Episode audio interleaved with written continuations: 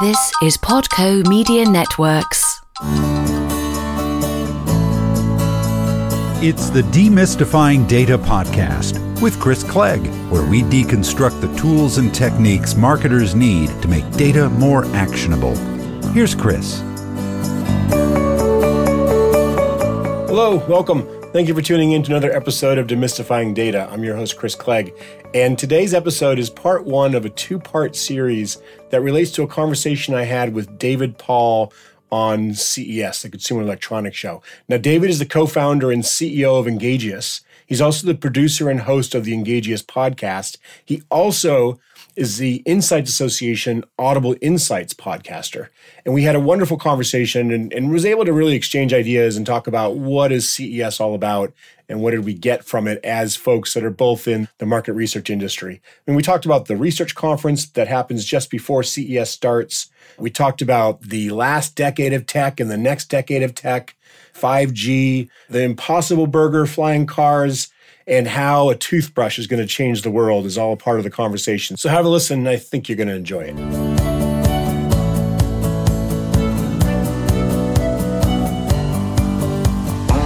Well, hey, Chris, it's good to be talking with you. We're both here at CES and we came in a day early for the Research Summit. Have I love you, it. We're lucky that they do it. I know. Have you been to the Research Summit? I was at the Research Summit without knowing I was there a couple years ago because I came in early because the flights were cheaper and I was wandering around huh.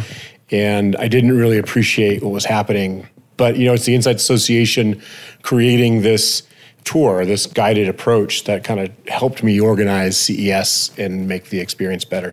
This year, I knew what I was doing. This year, I was here with a purpose and saw it on purpose. Actually, I've been here two times prior, but this time, uh, the organization of what the Insights Association brought to us really, really helped because they laid out the schedule totally. for day one and the research summit. Yep. And then even today, with Art Flanagan going around to the Las Vegas Convention Center, and tomorrow we'll hit Sands, and they've done a really good job of organizing it. And even for those of us who've been here before, adding a new spin to it, adding value for us. Yeah, absolutely. And I loved the fact that he was jumping around the floor, finding things that were cool or interesting or relevant, and then sending out text messages saying, hey, make sure you don't miss this, yeah. check out that, because there's so much going on here. Any kind of direction is worthwhile. And that was certainly worth it. Yeah, for sure. Well, anyone listening here, I think, is going to be really curious about what we learned in the research summit specifically. What were some of your big takeaways? You know, I really enjoyed the presentation yesterday, which kind of opened it up as, you know, where is consumer tech and what's going on with consumer tech. And they summarized it as 20 years of consumer tech with what's happened over the last 10 years and what's happening over the next 10 years.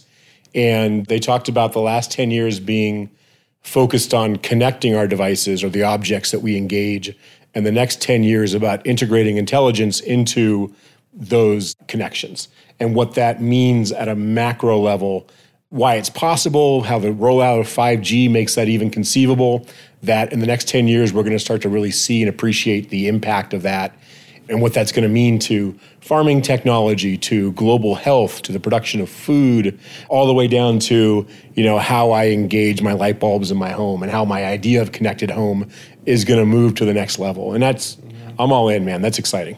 Yeah, no, I thought that session was really interesting too. It was hosted by Steve Koenig, who's the VP of Research for the Consumer Technology Association, which puts on CES.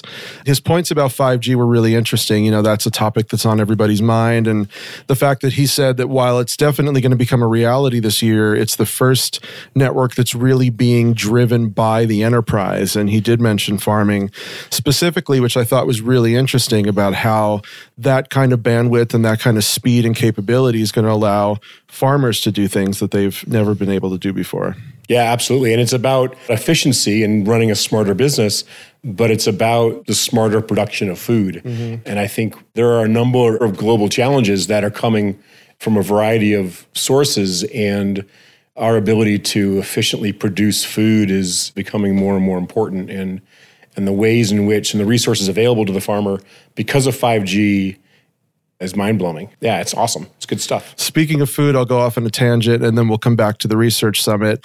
I tasted my first Impossible Burger. I've had them before today. Yeah. Have you had them before? Yeah, yeah.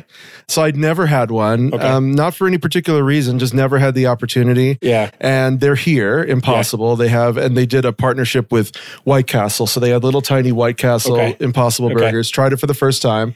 And I was really surprised by just, Yeah. you know, how good it was. Yeah. I mean, it's either for those who can't eat beef or choose to not eat it, I think it's a real alternative. And even for someone like me who eats plenty of meat, for health reasons, if I wanted to curb that and not give up some of the things that I like the most, like a like a cheeseburger, I think it's a viable alternative. I've had it before. I didn't have it here. They nailed that for sure. I heard there's a, a pork product they're coming out with also. Not pork, but a pork substitute. Did you taste that or No, they didn't have that. Is that going to be to like substitute bacon or sausage stuff like that? that? I think so. Yeah, yeah, Yeah. yeah. Yeah, no, they weren't showing that. We'll see what they come up with. Anyway. It's uh, it's good stuff. All right, so back to the research summit.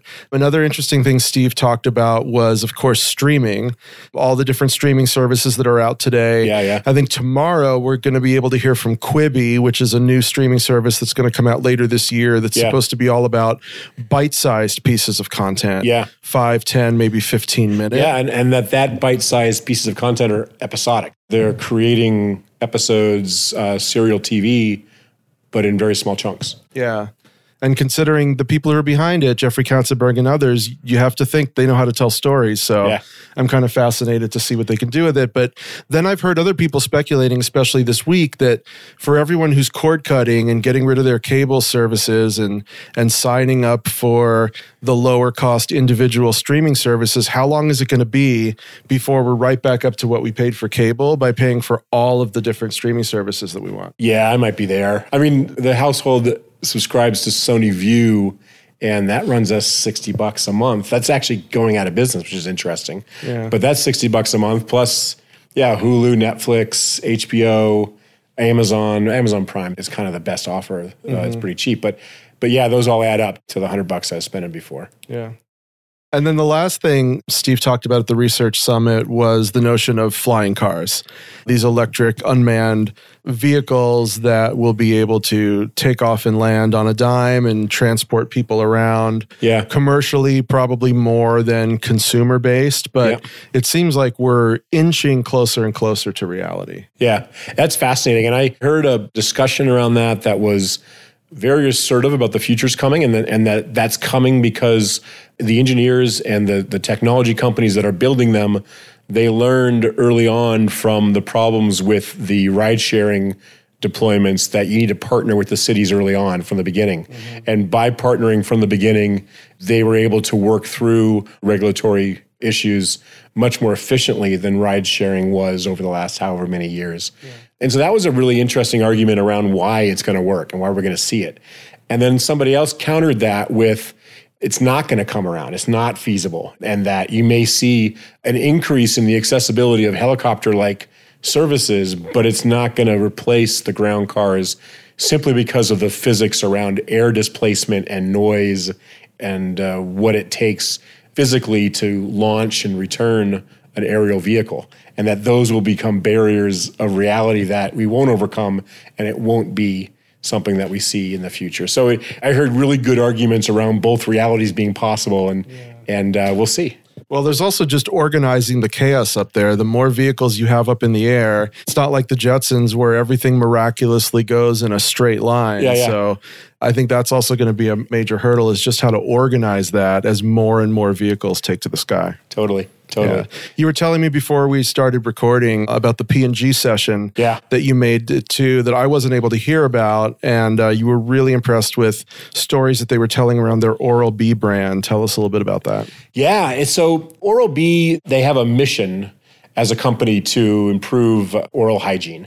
And I was surprised by some of the stats they put out there around the level to which oral hygiene is a problem for people around the world. And, and even very close to home. So here in the States, they said that 25% of us are going to lose all of our teeth by the time we're 65 years old, which I was found shocking. And they described that as not only a health issue because the, losing your teeth is the symptom of other problems, They also talked about the idea that people equate someone missing teeth with their IQ and how that's a obviously an unfair assessment, but the impact to the person who's dealing with tooth loss, it's significant. It, it has a, a, very immediate effect on their quality of life socially and also with their careers. It's an issue on multiple fronts.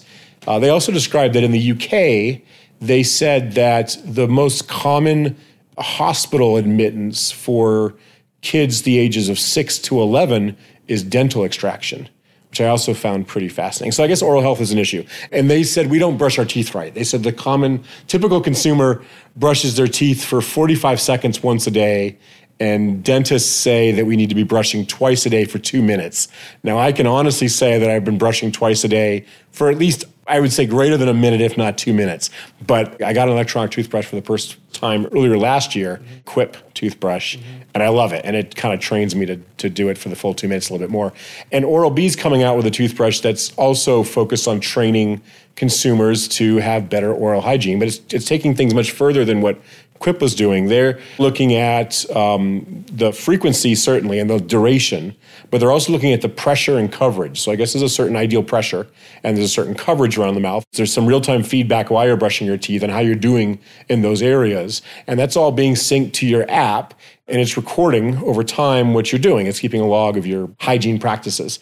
And there's a couple cool things that came out of it. One thing was the implications to data and the market research that we're used to when it comes to shopper marketing, because all product design is solving problems. And so, as market researchers, we're focused on identifying what those problems are and then using that to advise the engineers and creatives to build products that solve it. And uh, the thing that they're getting, P&G's getting now from this data logging around frequency, pressure, coverage, and duration is a lot of stuff that you used to get through the diaries and the focus groups and people coming into a lab and brushing their teeth and letting that be recorded.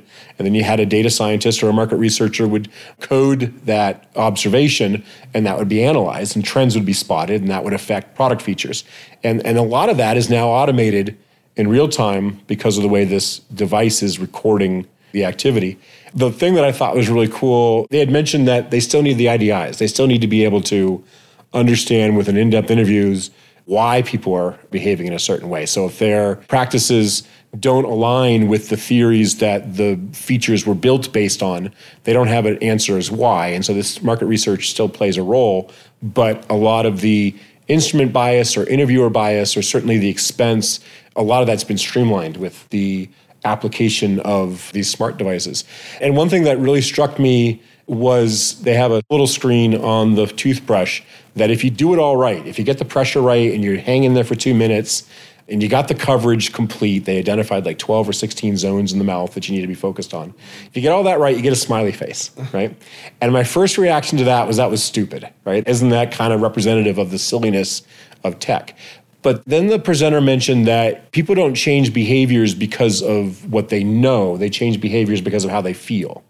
And by anthropomorphizing the toothbrush, they were able to present that very simple, warming validation that acknowledges the effort put forth to take care of yourself. And that creates this very simple, quick, subtle dynamic of validation that is enough to change behavior. And if that's changing behavior, like the one fourth of us that are going to lose our teeth or the six to 11 year olds that are in the hospital for dental extractions, if that's the result of that, then that doesn't seem so silly. That seems kind of cool. That all kind of struck me. And I really found that as a micro example of how tech can improve life to be exciting.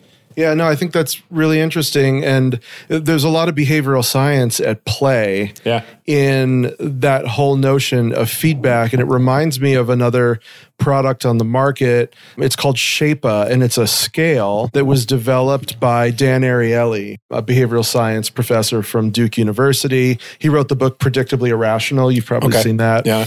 But what's unique about that scale is that there's no screen on it, and it doesn't give you any numbers at all. It takes your 10 day average weight, and then it represents to you in colors how you're doing. Huh. So if you're holding steady, you're green. And if you start to gain a little bit, you go light gray and then eventually you may go dark gray or you end up going like teal blue and then you go blue. But with each of those color changes you're getting encouraging messaging along with it along with some practical advice about you know you might be headed in the wrong direction. Here are some things that you could do to make some positive change. Let's get you back in the green zone. Yeah. so there's no focus on numbers. There's no focus on shame. And i think that's something right along with that smiley face. It's like anyone who brushes their teeth with that toothbrush, no matter how jaded they are, they're going to look at that screen when they're done and they're going to see if they got Yeah. that smiley face or not. Yeah, and that's what they said. They said all the features that this thing provides, and and I guess if you got the pressure right, it's going to give you a white color around the the rim of the toothbrush, and if you pressure too hard, it's think an orange, and if it's just right, it's green, something like that. And all these different features around the, the app, and and they seem like they nailed a lot of stuff, and people loved it. They thought it was great, and they talked about those features being very applicable. But they said in their testing, the most common thing that was brought up was the smiley face. That was the most frequent thing that, that consumers had mentioned in their testing that they liked about the toothbrush. And it was about seeking, I hate to say it this way, it's about seeking the toothbrush's approval. it was about getting that validation, the smiley, like the, the effort of doing it right so that it would give you that feedback, Yeah, which is pure psychological play. Yeah, pure, pure. But uh, you know, it's hard to change behavior. I mean, in marketing, we talk about in order for people to do things differently, it's got to be easy, it's got to be cool, and it's got to be fun. And this is a similar kind of conversation around those same things. And it's not easy. And if this is stuff that's going to help us live healthier and improve our lives and truly see an evolution of our quality of life because of technology, why would you not embrace that? Well, and that's also what's gratifying about the work that we do because most people wouldn't think about a toothbrush beyond oral care, keeping your teeth clean, not getting cavities, not losing your teeth. But then there's that whole layer beyond that that you just talked about where the social impact of your life kicks in when you start losing teeth or when your teeth start to get yellow and nasty looking and that has a whole quality of life impact Yeah. that can unfairly affect your ability to earn an income and your ability to have social status and most people don't think about that when they think about toothbrushes Yeah, totally, totally. And for a company like P&G and the resources they represent, for them to play a role in addressing and managing something that is an opportunity for good, kudos to them. You know, kudos to them. Good stuff. I'm really enjoying this conversation with David, and I look forward to bringing you part two next week. You know, next week we're going to talk about Delta Airlines and all the stuff they're doing around technology, the future of TV and sound, what we saw with flexible screens and heads up displays in cars. And we finished the conversation talking about data science and market researcher and why a market researcher should be at CES. So hopefully you're a subscriber so you don't miss next week's episode. If you're not a subscriber, please do so now. And I hope you're having a great day. Thanks for listening. We'll talk to you again real soon.